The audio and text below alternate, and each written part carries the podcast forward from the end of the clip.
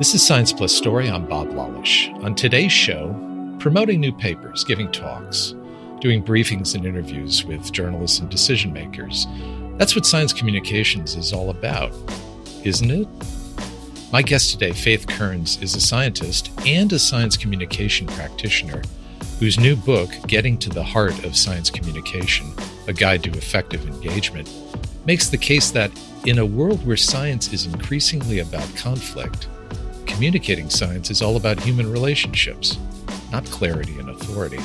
All of the training around messaging and things like that are, are useful in certain settings, but there are many settings in which it's counterproductive to get very focused on the thing that I need to say, as opposed to trying to really be in relationship with people and understand what it is that they're looking for. And that's a, those are just, they're very different skill sets. Coming up, I talk with Faith about science communications as conflict, science communications as risky for those who practice it, and science communications as often beside the point. Faith Kearns, welcome to Science Plus Story, and congratulations on your new book. Thank you so much, Bob. Thank you for having me. Um, thank you for taking the time to read the book. And also, I'm just really happy that you're doing this podcast and sort of creating the space for these kinds of conversations that don't traditionally have a home. So I'm very uh, grateful to be here with you today. Grateful to have you uh, as a guest. The what I'd say about this book is it's essential reading for anybody who's interested in science communications. It's a very hopeful book, and also at times a very depressing book, possibly the most hopeful and depressing book you'll read this year if you're interested in SciComm. Let's start with the story you talk about what changed your mind about conventional science communications. You tell this story about you're talking about research on wildfires and how to build houses to withstand them to a community that had been traumatized by wildfires. Well, why don't you tell this story? Sure. So it was um, it was the summer, or I guess the fall of two thousand eight, and I was working at a wildfire research center at U C Berkeley, and uh, two of my colleagues and I were in a small town in Northern California where we were participating in, in what's called a fire safety demonstration day, uh, kind of a bit like a, a day at the county fair, and um, we were first presenting some of the work we were doing that at the time was was controversial in a way that's interesting to reflect on, that um, it, it was just around the idea that you could build houses to withstand wildfire, or at least reduce your risk during a wildfire. And while that's that's more commonly talked about today, at the time it was it was very challenging. Um, and part of what had happened was that, you know, we, we just presented this information about our research, and the, the mood in the room, um, I noticed as shifting while one of my colleagues was speaking. And afterward, um, a, a man that either was sitting near me or sought me out, I'm not sure which, um, came up and was kind enough. And, and I, now when I look back on it, just extremely generous in being willing to share his feelings with me, which were that, um, you know, that he was, he, he had been saddened and frustrated that we were talking about issues around evacuation and things that, that it turned out um, none of us had stopped to consider that that community had just been through a massive wildfire event. Um, and, and that earlier that summer, two thousand eight, uh, there was a huge wildfire in the Big Sur area. And about five days later, um, a complex of fires had broken out in Mendocino County to the north. And there was, again, this is a story that sounds very familiar uh, today, but at the time was unusual. There was a lot of controversy about where firefighting capacity was going. And so people up north were worried they just didn't have enough firefighters, because there were also thirty other wildfires burning around that state during that same time period. And so that foregrounds a lot of where we are today. Today, in that this this man just sort of said, you know, the in essence, the way you presented this information was not sensitive to what our community has just been through. And it made me feel sad. It made me feel actually guilty that I hadn't prepared more as well.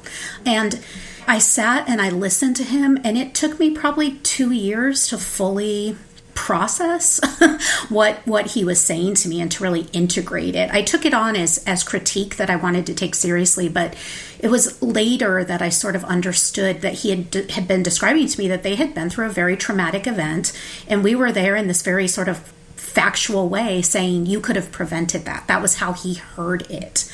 And so, you know, that just, to me, it changed my entire orientation to my work, because it, it made me realize that not paying attention to the context that you're going into can actually be really harmful to your to your work. And, and not only that, to, but to the people who your work will ultimately impact.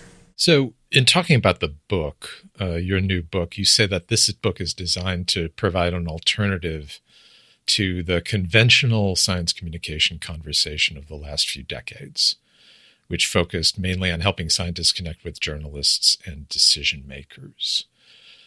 So in the context of what you've just told us, this story of how conventional science communication actually re-traumatized this gentleman and this community, what would you say is wrong with that focus, uh, that, that conventional science communication focus of performance? How do you think it leads to outcomes like the one you were just talking about, where the communication isn't enlightening, it's actually exclusionary or even traumatizing?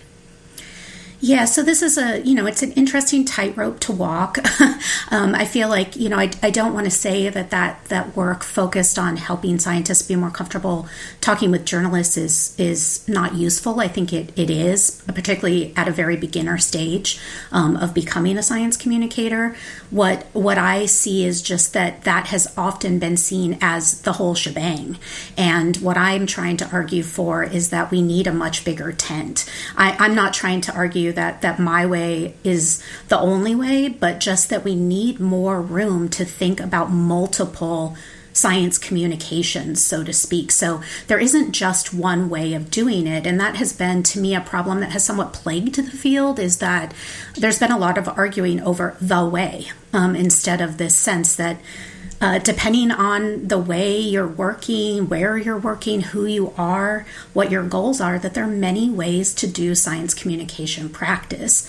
The other thing I would say is that um, a lot of those early pieces of advice were very much coming from journalists. If you look at the landscape of the books that have written been written about science communication, they're largely by journalists, um, sort of uh, saying, here's how you can better interact with us.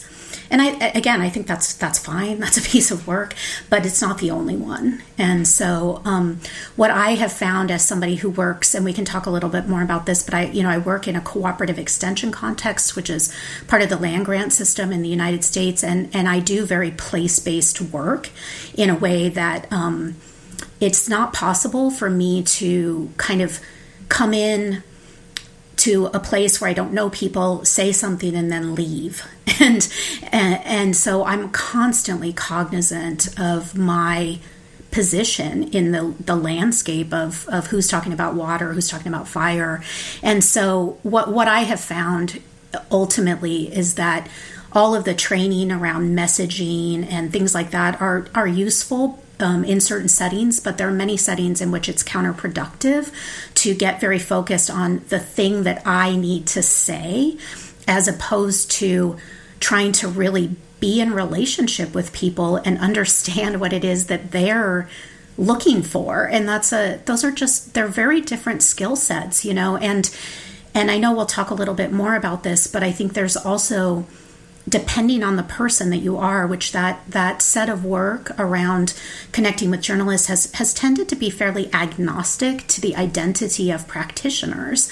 And the truth is just not all of us can um, walk into the same settings with the same level of authority, not, and not all of us want to, right? So I think it's it, it just fundamentally is a different kind of science communication practice.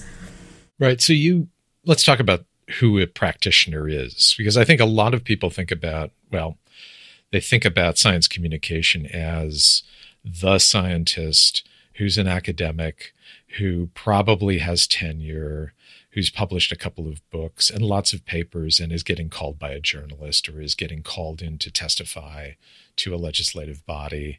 And there is uh, the presumption of authority and expertise, and that sets up Uh, a clearly one-way dynamic where I'm going to deliver my expertise to you, and I just need to do that clearly so that you understand what you need to do after I've delivered that expertise. But this book, the way you've structured this book, one of the really interesting things about it is that you bring in a lot of voices and you say, this is not a research book, it's not a lit review, but I want to capture some of the grounded, lived experiences of practitioners. So let's talk about a typical, who are these typical science communicators? You know, what do they do? What are they, who are they? How old are they? What's their training, right? Let, talk about some of those people who are not the p- person I've just described, but are science communicators nonetheless, working close, much closer to the ground, closer with communities. Yeah, so I tried to be very specific in the book about talking about practice-based work and what it means to be a science communication practitioner versus a science communication researcher, or even um, in many ways an academic researcher who does media interviews on occasion. So I'm really talking about people who do communicate science communication work for a living.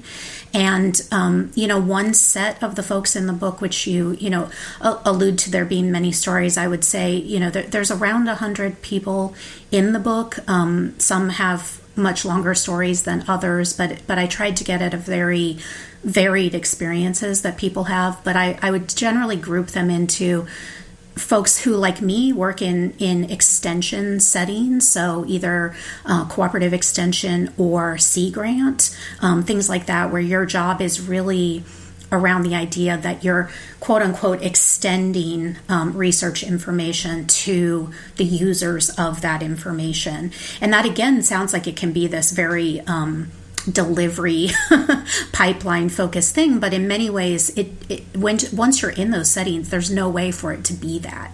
You know, people are asking you questions. They they often know the place that you're talking about much better than you do. Um, even even in a state that I feel very comfortable in, California, um, there you know people people are privy to the to information I'll never know because I don't live there. Um, so there's those. Those kinds of stories and the, that those kinds of topics that people are working on can be anything from, you know, one of the stories is a colleague of mine, Laura Snell, who works uh, with wild horses in northeastern California. Um, another colleague of mine works on sea level rise in Charleston, South Carolina. That's Sarah Grant, uh, Sarah Watson, who's with Sea Grant. Um, So that's one set of folks. I um, ha- am talking to a lot of graduate students who are doing all sorts of innovative and interesting um, science communication practice work, whether it's teaching things like empathy-based um, science communication workshops, or like Evelyn Valdez Ward and her colleagues who started something called Reclaiming STEM, that is a sort of science communication and policy effort that's that's trying to get around some of the same things that I am also trying to get around. They're very focused on sort of younger folks with varying degrees of different identities. And then there are folks who work for government. Um, and I will say that the government science communication practice is somewhat hard to get at because they're people are often bound by all sorts of restrictions when it comes to what their agencies allow. And so I've got a story or two in there, but those are they're, they're just hard to capture because of a lot of the concerns people have about their jobs. The big question I have is, what does relational work actually look like, right? Because at some point, when you, most scientists I've worked with, they'll say, yeah, I need to listen more. Yeah, there needs to be more dialogue. But it's at some point you push them far enough and they go, but I don't want to give up my position of authority as a scientist. This is a relationship where I am the scientist and they are the non-scientist. And I have something approaching the truth that that needs to be delivered to them, right? And I need to gain their trust. I need to listen, but it seems all in service of getting to that point where eventually, at some point, the listener accepts that the you know, becomes the audience, right? The community becomes the audience. So you're putting forward a different paradigm and you're being insistent about it. So what does this relational work actually look like where you're an equal as a scientist to the community? Like, how do you give in, and, and what does the work actually look like? Yeah, so thank you for that question. I would just back up a second to say that the way that I got interested in, in relational or relationship-centered work uh, was a bit roundabout, in that I... I basically came up against these limitations as somebody who is a practitioner. And there wasn't a lot of the sort of science communication work that was extremely relevant to my particular setting. And so one thing that triggered me getting interested in this was talking to a dear friend of mine, Gail Silverstein, who is a lawyer, and starting to understand that um, she now teaches clinical law at U C Hastings, and beginning to understand that her practice as a lawyer actually um, was very similar in some ways to my practice as a science communicator. And and then I sort of, based on interactions with her, I sort of delved into other practice-based fields, including, you know, medicine and psychotherapy. And I will say that another thing that really triggered this for me was just my own therapy process, where that relationship that I had in the therapy process was so transformational, and I started to wonder about why. And so that, that it was a coincidence of things that happened within a couple years of each other that led to me really focusing in on what was in the literature in law, medicine, psychotherapy, fields like that, um, from a practice perspective. And a lot of it was centered on relationship work. And so I just, I don't know, I was looking for answers. I was looking, looking at how to try to do my job better. And it just turned out that reading things about relationship-centered medicine, relationship-centered law resonated more strongly with me than anything I was reading in the science communication field. And so what I'm talking about when I lay out what I think are the tools of the kind of science communication practice I'm trying to get at, they focus on this idea of relationship.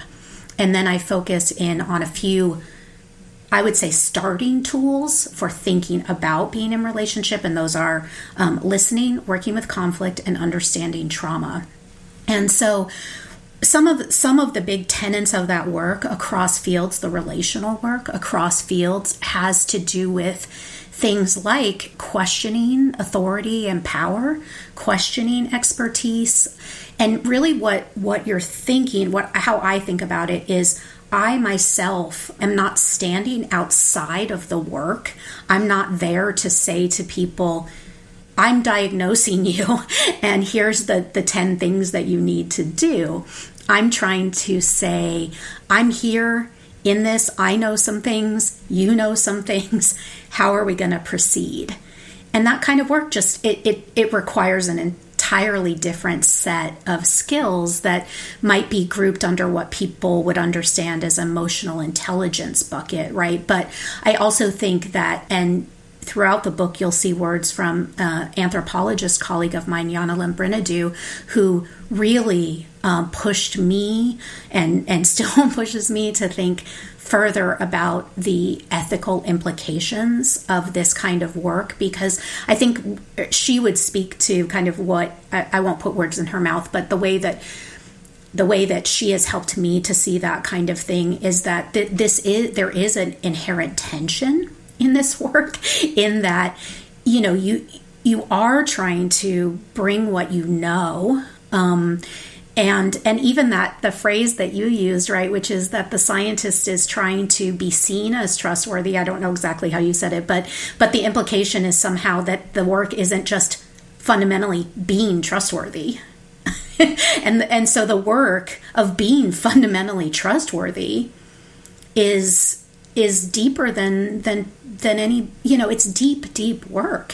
And I, I strive to do it every day, you know, and so so I think the, the, the way that looks at any point in time is that I do spend much more time listening, whether that whether that means through reading or in conversation with people, um, than I do talking about things. Um, I try to feel my way through conflict, you know, because that's something that, that at least for the issues I work on in the place I work on is an ever-present issue.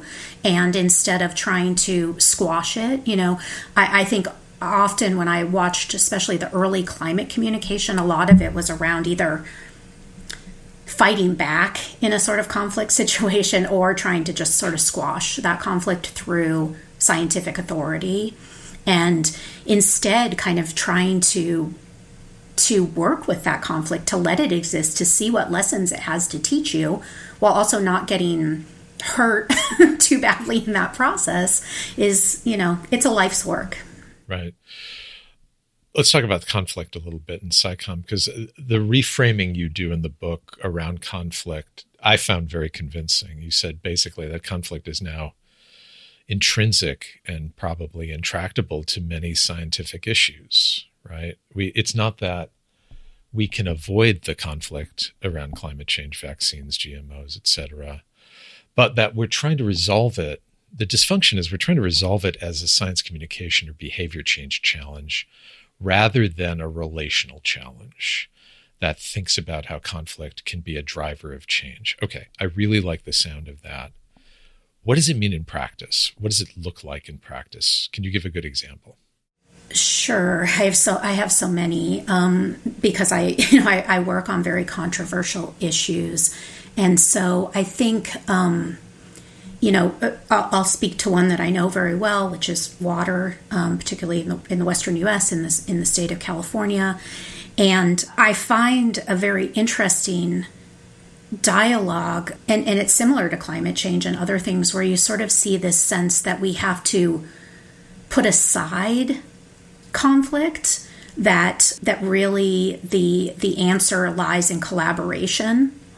And and so that's, you know, that's just one way that that gets handled. And, and I find that particular way really interesting because it, in some ways it reminds me of those like dinner table conversations where, at least in my household, you know, my grandmother was always like, we're not talking politics at the dinner table, right? So there's this way that you kind of are trying to say that that the conflict itself is a problem.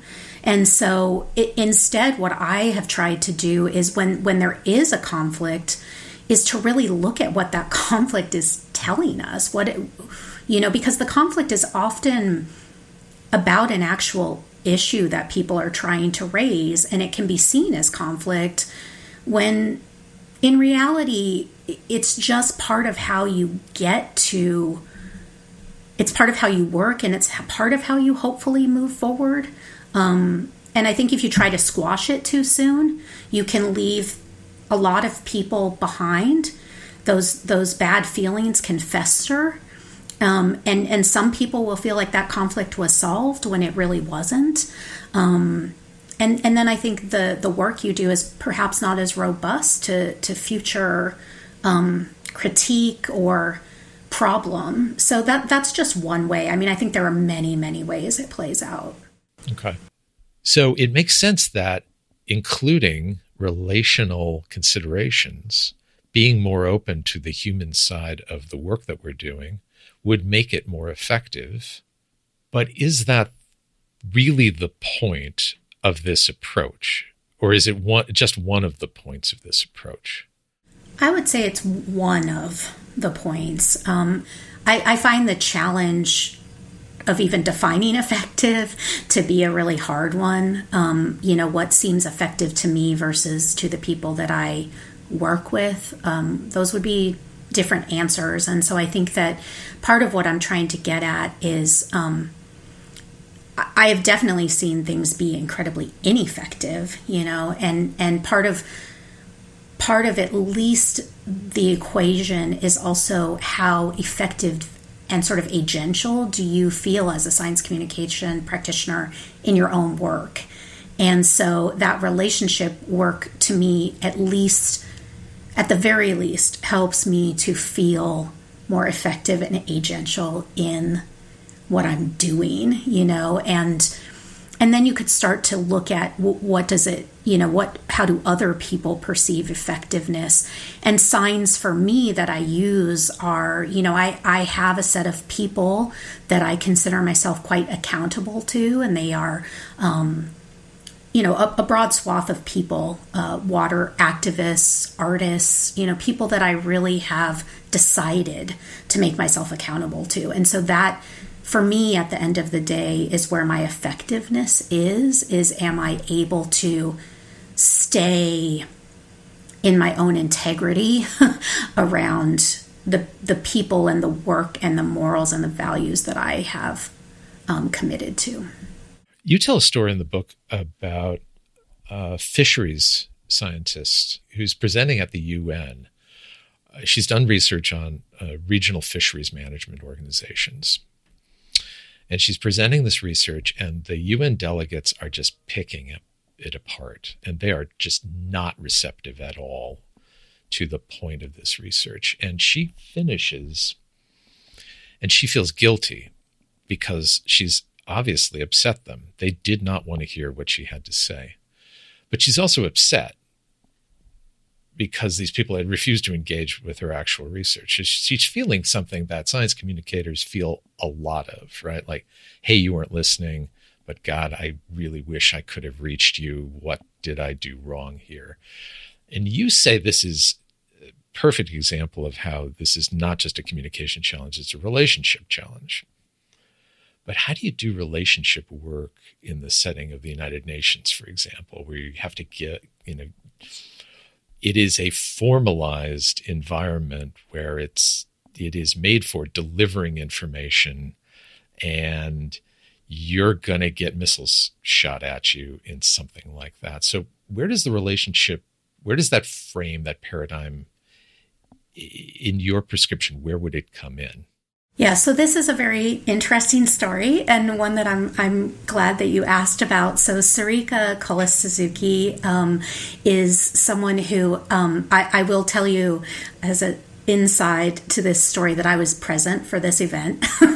um, and so Sarika, I was working for a large N G O, and Sarika had been invited to present on her work, and she was very young at the time. And it was very interesting when I spoke to her last year in terms of reflecting on that same story um, about ten years later. And so, you know, I think I think she gets to the absolute crux of that scenario, which is that she was brought in to talk about a specific set of work, you know, in hopes that it would sway, you know, would influence the negotiations in some way, shape, or form. And so there's a larger context there. She was one of three people doing that. And the setup was was quite intense. And it's really interesting to me because she sort of said to me that she wished that somebody had coached her a little bit more on what that situation was going to be like. And the interesting thing to me is I I remember coaching her. But I think that the the excitement, right, and just the nervousness around doing that kind of presentation, and she she speaks to it, you know, I, I was at the U N and I'm looking at all these, you know, nameplates and pictures, and the whole the whole event is a little intoxicating while also being really stressful. And so in, in that particular setting, you know, the advice I would probably give if this were now, it would be to try to have a little bit more of a conversation with the people who had invited me, to spend some time perhaps talking with the co-panelists. So it's not necessarily that, that, say, for example, she's going to be in relationship with that diplomat from, or the negotiator from one of the, the Nordic countries that, that she was speaking with, but more that I think that possibilities in that scenario, and I'm not critiquing Sarika at all, would would be to think about how to bolster yourself in the context of the other people presenting and how you're going to handle those kinds of critiques. And I think if Sarika were to do that work again, this was her first time, she herself would also have a totally different approach to it. And so sometimes what you're also trying to do is not even just develop relationship directly with people who you might be in conflict with, but but be in solidarity with the other people who are also doing that work, right? And that's something that I think we sometimes just, we don't even think about.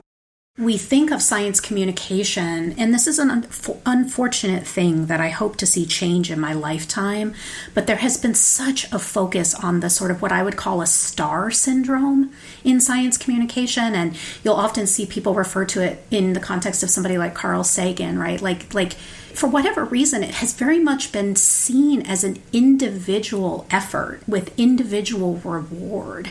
And I think where we have failed, and and And I didn't get there strongly enough at the end of the book, was to say that that we do need sort of a, a stronger collective voice. And so I think, you know, when I, when I think about those situations, it's as much about the coalition building laterally um, as it is with with whoever you think you're in direct conflict with, if that makes sense. So that's one way I would I would I would think about that situation now. In the book, you make the argument there have been critical moments throughout history where major societal transformation has forced changes in the sciences and science communications, and you feel like this is one of those critical moments, and you see that paradigm from the star system, the one-way performance, seeding ground to this more engaged, more communal, more relational communication paradigm. Where do you see that happening? How is it playing out? What are you seeing that I'm not seeing, actually, because I'm not seeing it? But what are you seeing? Yeah, so I think, you know, it it it may be my, you know, my context where I am situated within academia, where I'm a non-tenure track academic. And so I, I see some of it in that context. But I would say, you know, there there is a massive change happening even within the research community um, around the idea of community engaged research. Not that that work, and, and this is a point I try to make in the book, is that this kind of work has been done in, say, the cooperative extension system, the land grant system. There are places this work has always taken place, but it has been so untied from that star model of science communication that we don't even have a crosswalk to talk about it, which I'm hoping to start to establish more, because people now feel like, again, we're reinventing a wheel of community engaged work, when in some ways we are. There, there are ways that system also needs to be updated, but also there's a lot to learn from it. And so I see it in conversations about co-production, which is, you know, another way that people are trying to talk about research done in tandem with communities. And so, you know, again, because of my position, I think I'm, I talk about research and science communication as, as tightly coupled in a way that um, I think somebody maybe working in, say, a, a more informal education setting might not. You know, there, there's always, I'm always trying to keep in mind museum folks and things like that. But what where I see it the most is really just in this sense driven by social justice movements, you know, that we need to be doing things that are more in service of communities. So I I, I, I guess I see it every, everywhere I look. And it may be, you know, the folks you're talking with that are more, I think, maybe in N G O settings and things. I'm not sure, Bob, but um, that, that it's not as as prevalent as it is. But I see that transformation taking place all all over right now. I mean, it, it is in the university setting, it is it is what everybody is doing and talking about. Okay. That's really encouraging.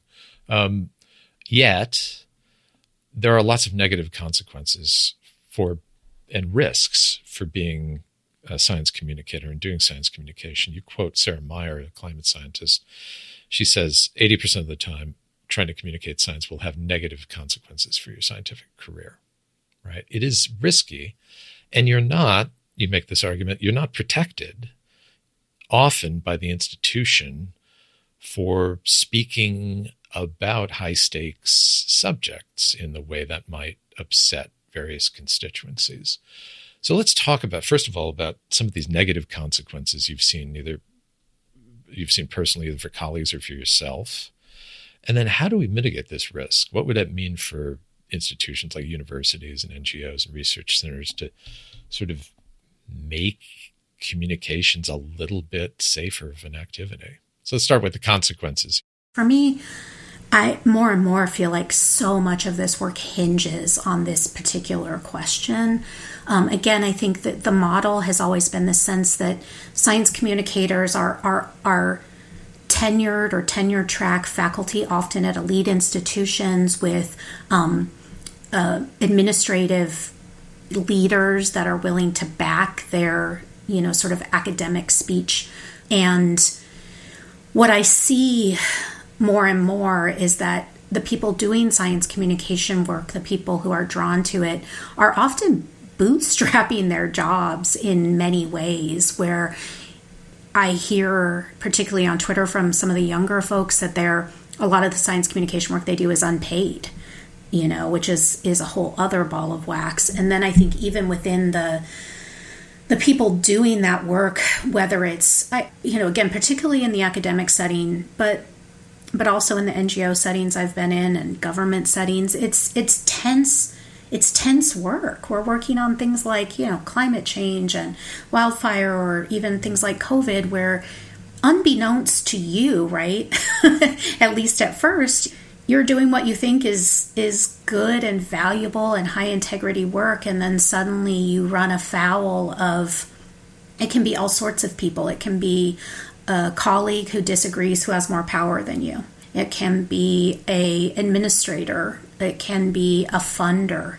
Um, there are all sorts of ways that people can try to get you to not use your voice. I mean, that's ultimately, to me, how I think about it these days, is that, you know, you, when you start to gain some voice that people are listening to, you will often face a, a pushback on that. And, and how successful somebody is in silencing you is is a fact of your, your position. And I think we can't be leaving it up to that anymore. And so what the solution is, to me, is is still really up in the air, but I do think it looks like some collective effort that perhaps goes beyond anyone's individual workplace.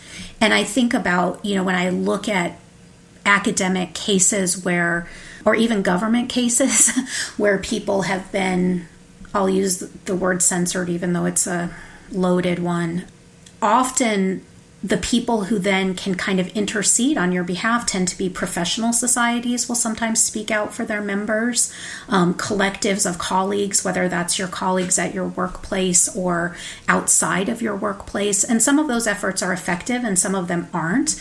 Um, there are also things like, say, the Climate Science Legal Defense Fund, which is an organization that, that you can call when you're being targeted as a climate scientist.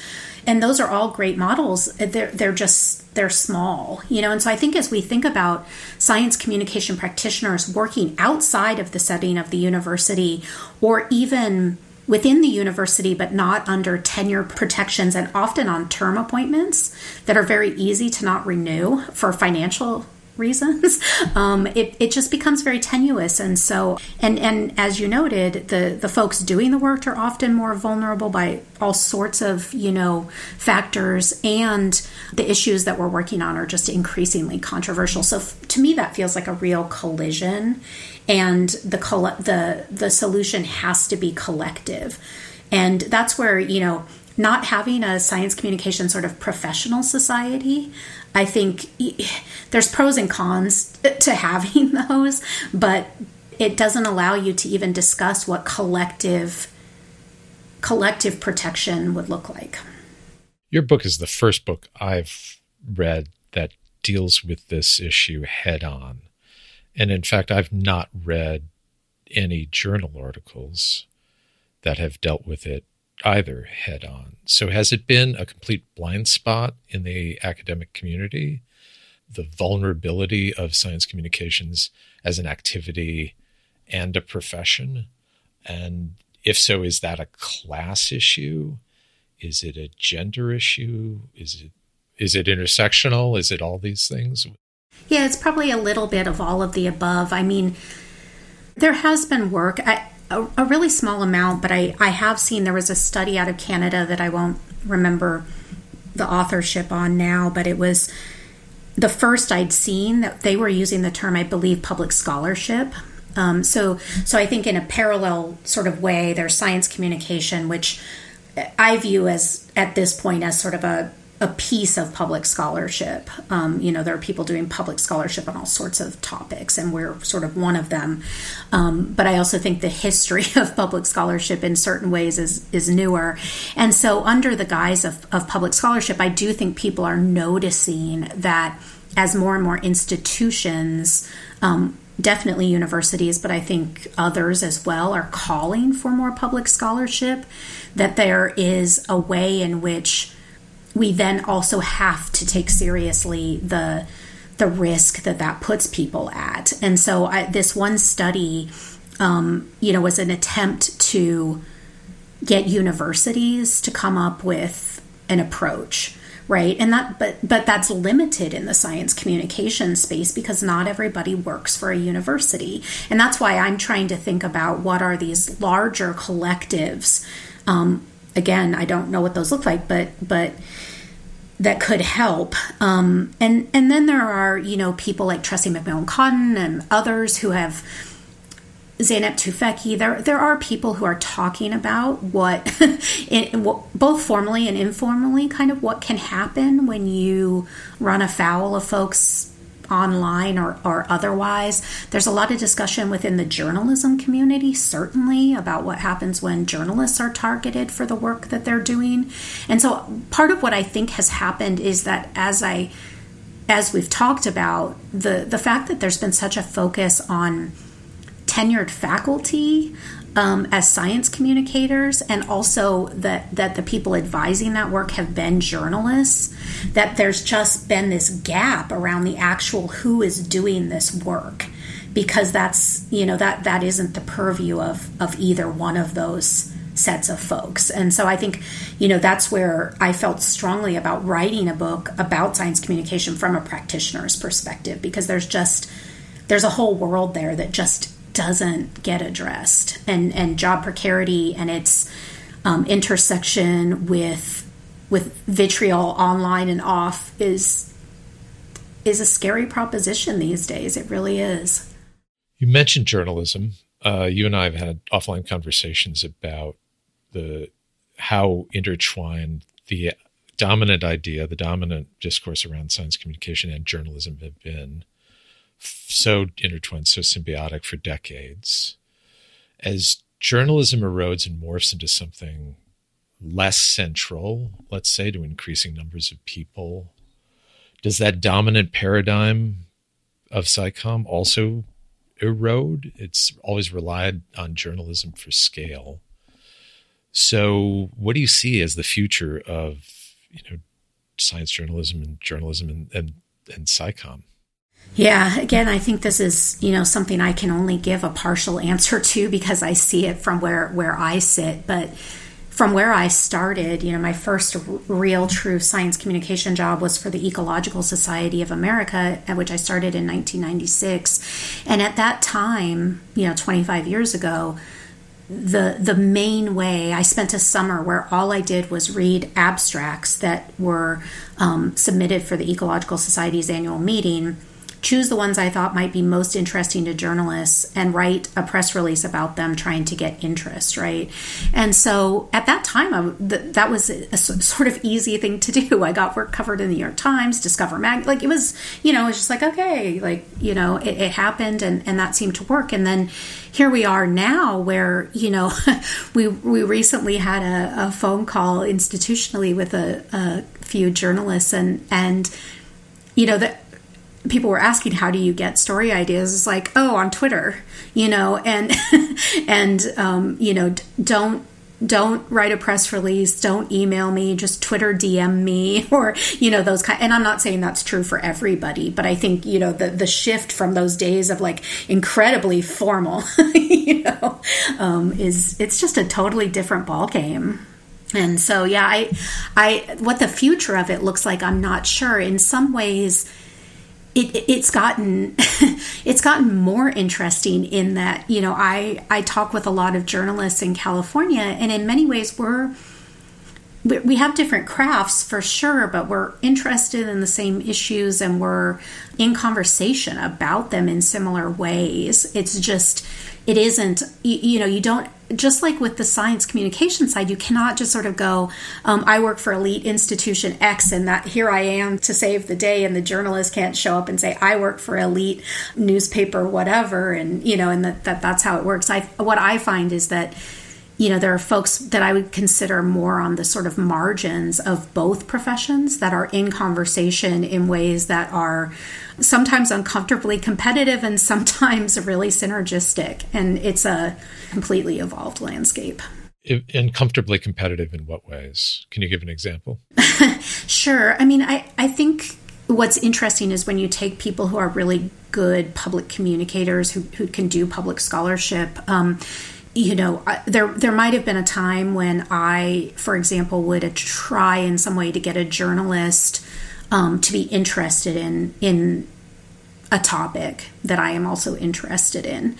And anymore, most of the time, unless it's quite obvious, I I end up feeling like I should just go ahead and write whatever that thing is, as opposed to relying on somebody else to do it. And I do that all the time, uh, because there's just a whole set of issues that I think are incredibly relevant to the work I do that, that you know, that I understand the pressures in, in the journalism world are intense. And so, and I don't understand all of them. And so, but I also feel like I, you know, for, for science communicators who have the ability to, to also write science, there's a way that, you you know, you you do that. And it does raise issues around solidarity, around payment and things like that. You know, if if you're you're writing something that a freelance journalist might write. But but I don't think that's true. I mean, I, often I will try to get folks interested. And if they're not, then I do feel like I it's something I will do myself. It's an interesting note that you end your book on. And it's about how communication is actually a distraction sometimes from power. You say that climate change is an example of a topic where decades have been spent enhancing communication efforts by the science community that could perhaps have been better spent addressing its root causes. And discursive power isn't enough to overcome power imbalances in other arenas, right? So I'm not sure what mood you were in when you wrote those lines. How do you feel about the agency of science communication? You've advanced this different alternative paradigm. What are you saying ultimately about science communication and power? Which one should we work on? Can we work on both at the same time? Or are you saying communication, yes, but we really need to focus on power? Oh, I, I would definitely say it's a both. And I would uh, also note that all credit to my good colleague Linda Mendez, who did all this really great work on power and has just graduated from U C Davis with a, a new position. And, you know, it was really in talking with her that some of these issues around power came into even sharper focus for me. And I think, you know, there are many ways to look at power, and, and this is one, but I found her assessment of this idea of discursive power um, really interesting. And I I think it's uh, something that many of us who do this work think about, is just that that it's, you know, the communication piece has its limits. And and so, and especially the way that we focused on it as an individual effort, uh, as opposed to, again, working in collectives, working in solidarity in ways that, that might actually enhance the power, that discursive power. um, but I think, you know, I find myself at a really critical point. It's helpful for you to, to sort of note what mood I might have been in. I, you know, I should say that I, I finished this book during COVID, during a difficult political time. Um, I handed the book in last July. So you might remember many of the things that were happening in, in early twenty twenty. And so, you know, the mood is definitely... I was worried about the mood of it, but I also, I wouldn't say my mood has particularly changed uh, since that time. So I, I feel okay about it. I think we're, I do think we're in a time of reckoning. I do wonder what the future of the field is. I truly do. It was hard to to write this without having some deep questions about what we're doing, you know, what, what we're working on here. And so when it comes to power in particular, do I, I th- this is, I, I find myself saying this to people a lot. Science will always need to be communicated, right? Like there's a scientific enterprise and we ha- we have to communicate about it. The question to me is just sort of, of how and what does that look like, and, and how satisfying is that work for people? How quickly does it burn them out or not? Um, can we protect them in the course of doing that work? And, and asking those questions does change the actual practice too. So that's, you know, I, I, I don't have a crystal ball about it, but I, I do have a lot of questions. Great note to end on. Faith, thanks so much for talking with me today. Really appreciate it. Thank you, Bob. I really appreciate your, your thoughtful questions today.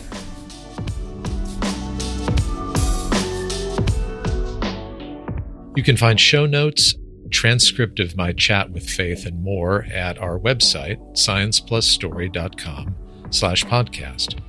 If you like the episode, please rate or review us and tell a friend about us. Resonate Recordings engineers Science Plus Story. Mikhail Porro composed our theme music. I'm Bob Lawlish. Thanks for listening.